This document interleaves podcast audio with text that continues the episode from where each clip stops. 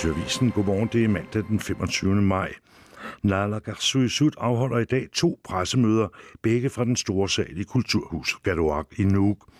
Det første pressemøde starter klokken 9, og der vil samtlige partiformænd deltage, fortæller selvstyret i en pressemeddelelse.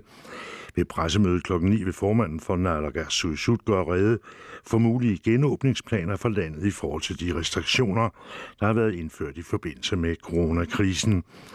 Det sker efter, at Kim Kielsen fredag havde indkaldt partiformændene til møde for at fastlægge planen for genåbning af samfundet. Det andet pressemøde begynder kl. 10.30. Det pressemøde kommer til at dreje sig om det nye smittetilfælde, som i går blev meddelt.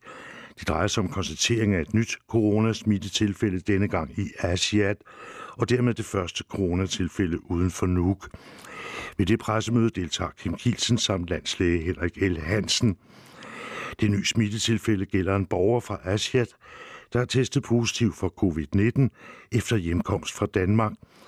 Det var efter et langvarigt sygdomsforløb i Danmark, at borgeren for få dage siden kom hjem til Asiat. Under sygdomsforløbet havde vedkommende også haft covid-19-sygdom, men var flere gange testet negativ for før afrejsen. Men en ny test efter hjemkomsten viste, at borgeren igen var positiv for covid-19. Den smittede og dennes husstand er i isolation, og smitterisikoen vurderes til at være meget lav, lød det i går fra landslægeembedet. Smittetilfældet er det første konstateret siden marts, og altså også det første uden for Nuuk. Ved pressemødet kl. 10.30 vil landslæge Henrik L. Hansen gøre nærmere rede for situationen, og vil altså være i selskab med formanden for Nattergashuset, Kim Kielsen. Begge møder vil blive transmitteret i KNR TV og radio. Licensfiskere skal i fremtiden have en jolle på minimum 9 meter i længden. Så lyder det i hvert fald i et forslag fra Henrik Fleischer fra Siumut, og han får opbakning fra et flertal i Inatsisartut. Klimaforandringer gør livet til søs mere usikkert for jollefiskerne. Det mener Henrik Fleischer, medlem af Inatsisartut for Siumut, og han foreslår derfor, at joller til erhvervsfiskeri i fremtiden skal være mindst 9 meter i længden mod 6 meter i dag. De både, der i dag benyttes, er ikke længere passende til de eksisterende forhold. Man kan allerede i dag konstatere joller, som anløber havnen, nærmest synkefærdige af de mange fisk, der fanges, skriver Henrik Fleischer i et forslag. Han vil derfor have Naalakkersuisut til at undersøge fordele og ulemper ved at indføre en minimumslængde på 9 meter på erhvervsjoller. Hvis kravet bliver til virkelighed, bør det ifølge Fleischer ske over en periode på 12 år, for over den tid har de små fiskere mulighed for at betale deres nuværende joller ud.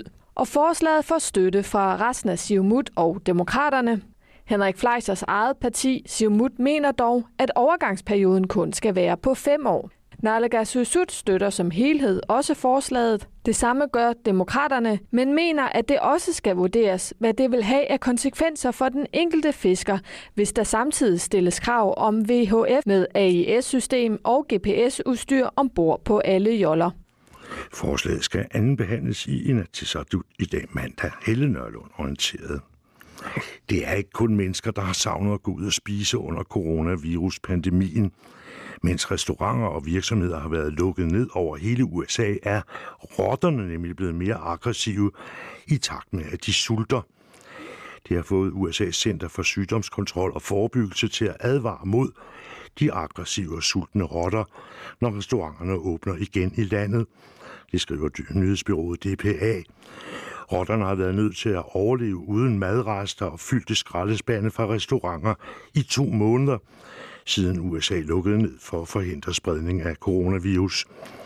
Ifølge New York Times har hårder af rotter samlet sig på gaderne i New Orleans, mens rotter i Chicago er begyndt at drage længere efter mad, også i løbet af dagtimerne. Med den uhyggelige historie slut på dagens første radiovis. Jeg hedder Carsten Sommer. Mere nyt klokken 8.